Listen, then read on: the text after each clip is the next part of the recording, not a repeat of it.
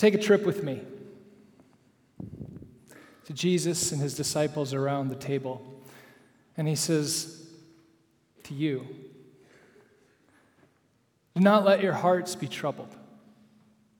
You believe in God, believe also in me. See, my Father's house has many rooms. If that were not so, would I have told you that I'm going there to prepare a place for you? And if I go and prepare a place for you, I'm going to come back and I'm going to take you to be with me so that you also may be where I am. See, you know the way to the place where I'm going. But Thomas said, Lord, we don't know where you're going, so how can we know the way? Jesus said, I am the way and the truth and the life, and no one comes to the Father except through me. If you really know me, then you're going to know my Father as well. And from now on, you do know him, and you have seen him. So Philip said, Lord, just show us the Father. That will be enough for us. And Jesus answered, Don't you know me, Philip? Even after I've been among you for such a long time, anyone who has seen me has seen the Father. How can you say, Show us the Father? Don't you believe me when I say, I am in the Father, and the Father is in me? Look, these words that I say to you, I do not speak on my own authority, but it's the Father living in me who is doing his work. Believe me when I say that I am in the Father and the Father is in me. Or at least believe in the evidence of the miracles themselves. Very truly, I tell you that whoever believes in me will do the things that I've been doing. And they will do even greater things than these because I am going to the Father. I will do whatever you ask in my name so that the Father will be glorified in the Son. You may ask me for anything in my name, and I will do it. If you love me, keep my commands. And I will ask the Father, and he will send you another advocate to help you and to be with you forever the Spirit of truth. See, the world cannot accept him because it doesn't see him, and neither does it know him. But you know him because he lives with you, and he will be in you. I will not leave you as orphans but I will come to you. Before long, the world will not see me anymore, but you, you will see me. And because I live, you also will live. And then on that day, you will realize that I am in the Father and that you are in me and that I am in you. Whoever has my commands and keeps them is the one who loves me. And whoever loves me will be loved by my Father. And I too will love them, and I will show myself to them. So then Judas, not Judas Iscariot, he said, Lord, why do you intend to show yourself to us, but not to the world? Jesus said, Hey, anyone who loves me will obey my teaching, and my Father will love them and we will come to them and we will make our home with them. But anyone who does not love me will not obey my teaching. These words that you hear, they're not my own. They belong to the Father who sent me. All of this I have said while still with you. But the advocate, the Holy Spirit, whom the Father will send in my name, he will teach you all things, and He will remind you of everything that I have said to you. Peace I give to you. My peace I leave with you. And I do not give the way the world gives. So don't let your hearts be troubled and do not be afraid. I know you heard me say that I'm going away, but I'm also coming back. If you really loved me, then you'd be glad that I'm going to the Father because the Father is greater than I am. All these things I tell you now before they happen, so that when they do happen, you will believe. I'm not going to speak with you much longer because the prince of this world is coming.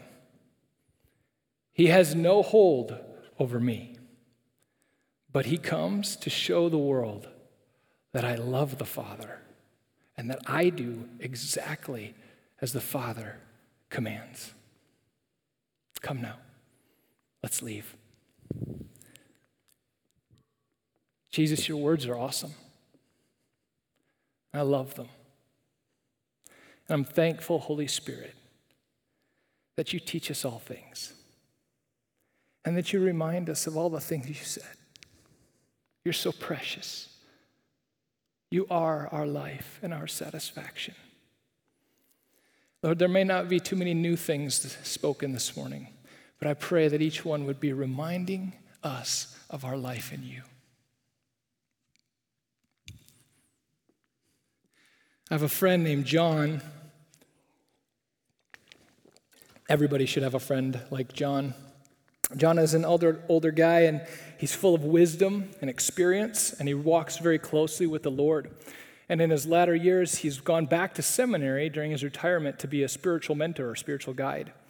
And John meets with me about once a month, and we've become pretty good friends, and he is kind of like my spiritual health coach. Well, the other day, about a month ago, John came into my office, and he sits down at the table doesn't exchange any pleasantries, not, hi, how you doing? How's the fam? How's the weather? He sits right across the table and he looks me in the eye.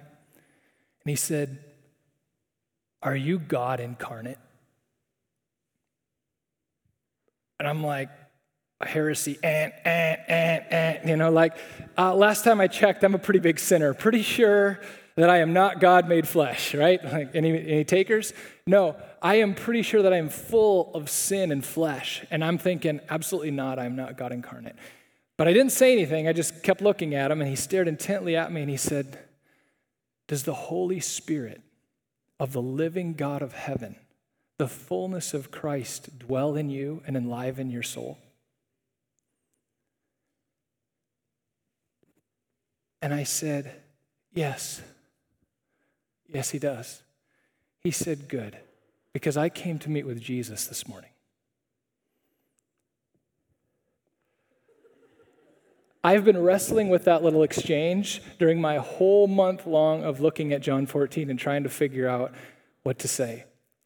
This idea that I am a sinful person. You know, Romans 3 all have sinned and fallen short. Pretty sure that none of us is good, only God is good, right? And yet we have these promises throughout Scripture that, like, God says, I'm going to live in you. The fullness of God is going to dwell in you. Jesus said, I'm sending my Holy Spirit. I am going to be in you. This is crazy. Like, how do we do this? How do we navigate this landscape? You know, as a Reformed kid, I grew up and we were always taught that all of life is worship right?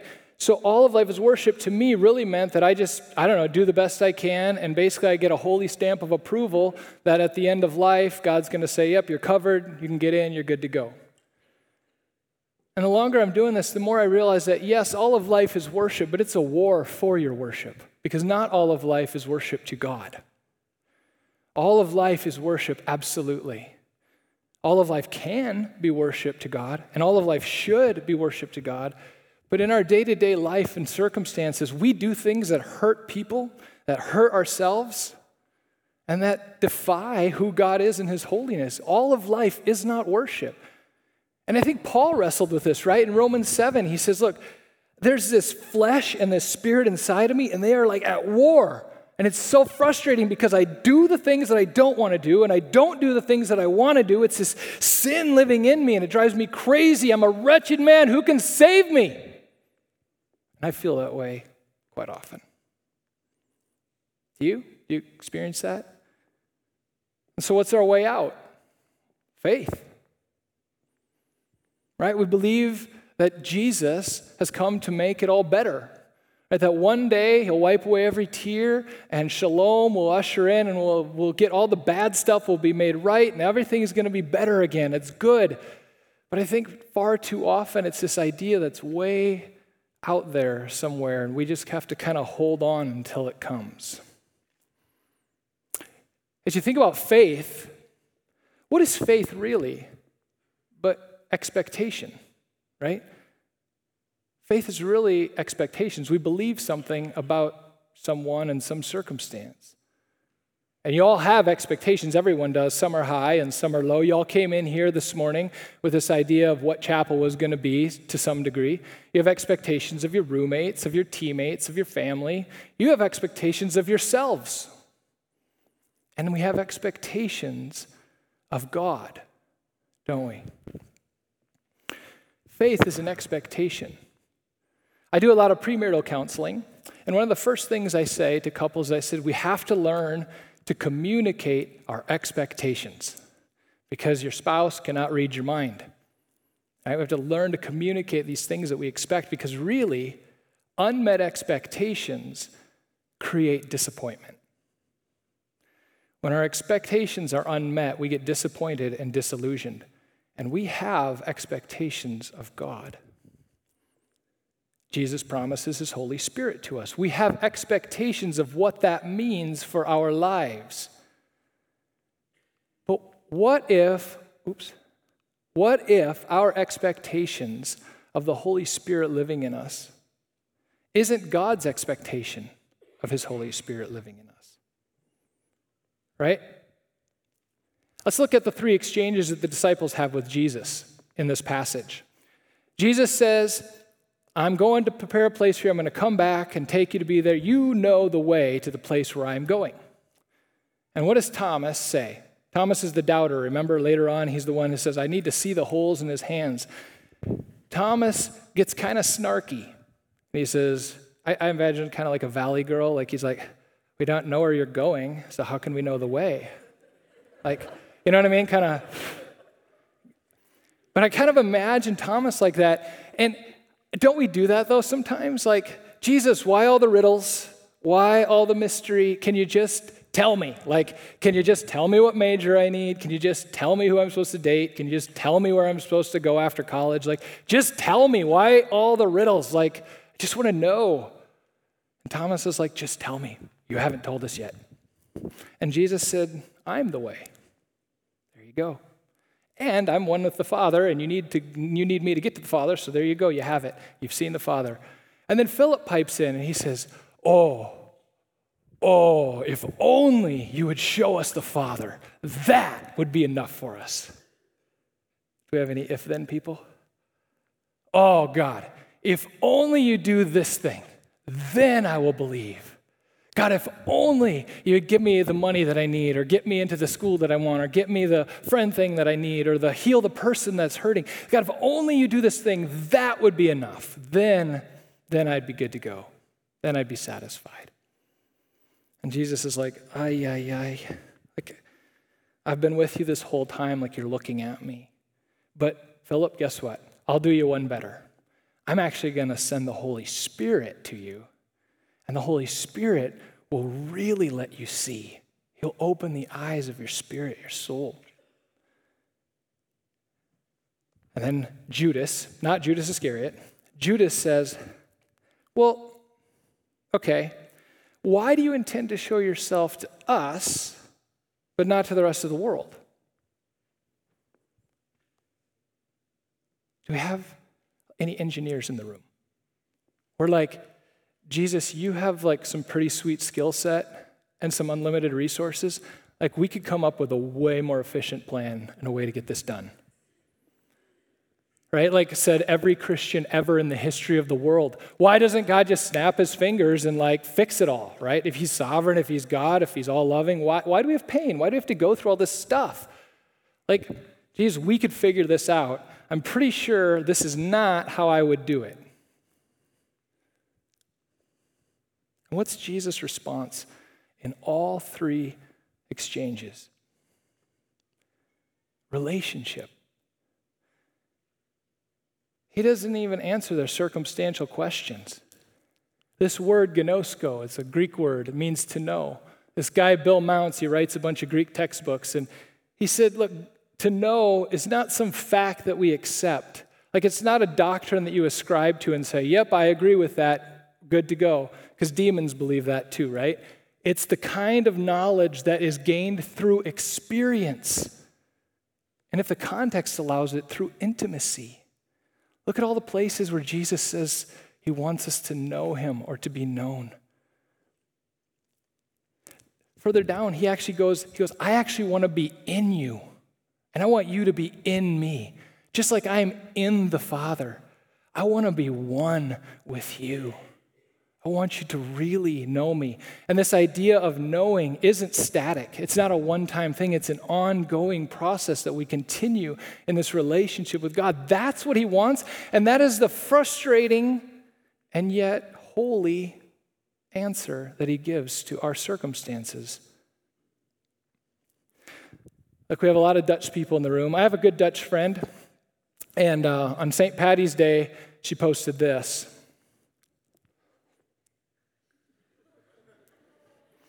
You know? And I know that as Dutch in general, we're emotionally constipated, right? We have trouble with things like expression, especially when it comes to celebration, and intimacy. These things are uncomfortable for us. We don't, we're not good at them. It's, it's the cross that we have to bear, and that thanks be to God, He's redeeming us and leading us out of, right? Amen. Come on, we're in a process, it's a journey. But the reality is that Jesus' paradigm in John 14 is a bridal paradigm. Jesus says, I'm going to my father's house and I'm going to get a room ready. I'm going to come back and get you. I'm going to take you to be with me. That's the bridal paradigm that they all would have understood because what would happen is when a guy would go and get engaged to the girl, he would go back to his father's house and he would actually build a room onto the existing property or prepare one that's already there. And then when he was done, he would create this big parade with all the virgins and friends, and they would go and they would get the bride and bring her back, and they would consummate the marriage in that room. That's a little uncomfortable. Jesus is saying, I want to be in you. I want to be one with you. I want you to know me in all the fullness of who I am. Few years ago, I had a student in my office, and he was just kind of wrestling with what it meant to bring faith to work with him. He said, "You know, I just I just don't quite know how to be a Christian at work." And I said, "Okay. So what does it look like to bring Jesus to work with you?" And he goes, "Oh, I could never do that." I was like, "Why not?" He said, Well, I work construction and the guys are pretty rough. They hate Christians. They think that we're a bunch of hypocrites. They think that we're good, too good for everybody else. And so I kind of try to play it low key, you know. I don't. And, and if I start talking about Jesus, my boss would be like, Knock that off and get back to work, you know, that whole thing. I said, Okay. So I guess that makes sense. But I said, Let's pretend that I'm your employer. Would I rather hire you or Jesus? Okay? This is construction. Jesus was a carpenter. Like, like, not only that, he had all the fruit of the Spirit. Jesus is full of joy and love and patience. He's kind. He's, he's not self serving. He was probably a very diligent worker. I'm sure he was hungry and curious to learn about his, his, his uh, trade. Jesus was an awesome human. And yet we treat him like he's some awkward guy that we can't bring to the party with him because he's going to mess everything up for us, right? Jesus is a better, he's better at life than we are. Do you understand that? Like, Jesus is a better boyfriend or girlfriend than you are. He's a better student. He's a better teammate. He's a better employee. He's better at all this stuff than we are. And yet we're like, nah, Jesus, you stay over there and keep me out of hell, and I'm going to do this right here, okay? We treat him like he's this oddball that we can't take with us. And he's saying, No, I want you to, I want you to let me live in you and through you.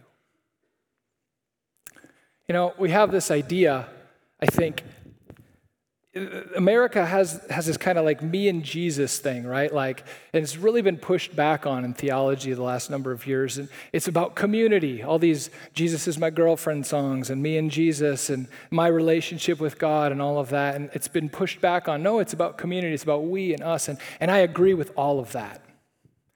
But I have to say that if you show me a hundred people that are serious about being intimate with their relationship with Jesus, I'll show 100 people, I'll show you 100 people that I want to be in community with and 100 people that are going to change the world. You will be a better community member the closer you get to Jesus. My mentor used to say the best thing you can do for anybody else is just know and love Jesus yourself. So, my wife and I were married for about six months, and we had a massive fight. I've told a lot of you this story already, but it was bad. For like two or three days, I was slamming doors and walking out cold. We were cold shoulder in, not talking. And every time we'd try to talk and sit down, it just would escalate and get worse.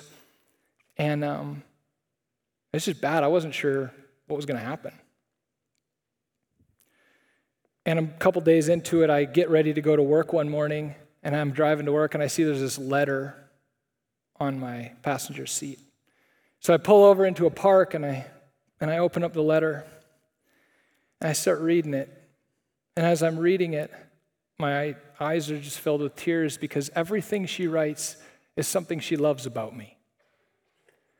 But about two thirds of the way down the page, I realize everything she's written is actually an attribute of Jesus or a fruit of the Spirit in me.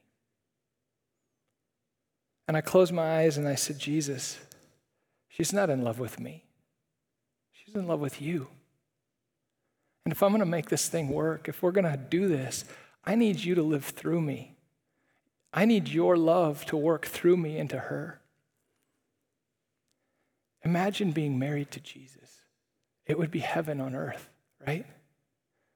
So I made it my goal that day as a, as a dad, as a father, I mean, as a husband, as an employee, as a friend, that whatever situations I'm in, that Jesus, you would somehow let your spirit live in me as I die to myself so that people around me can experience heaven on earth maybe a little bit more.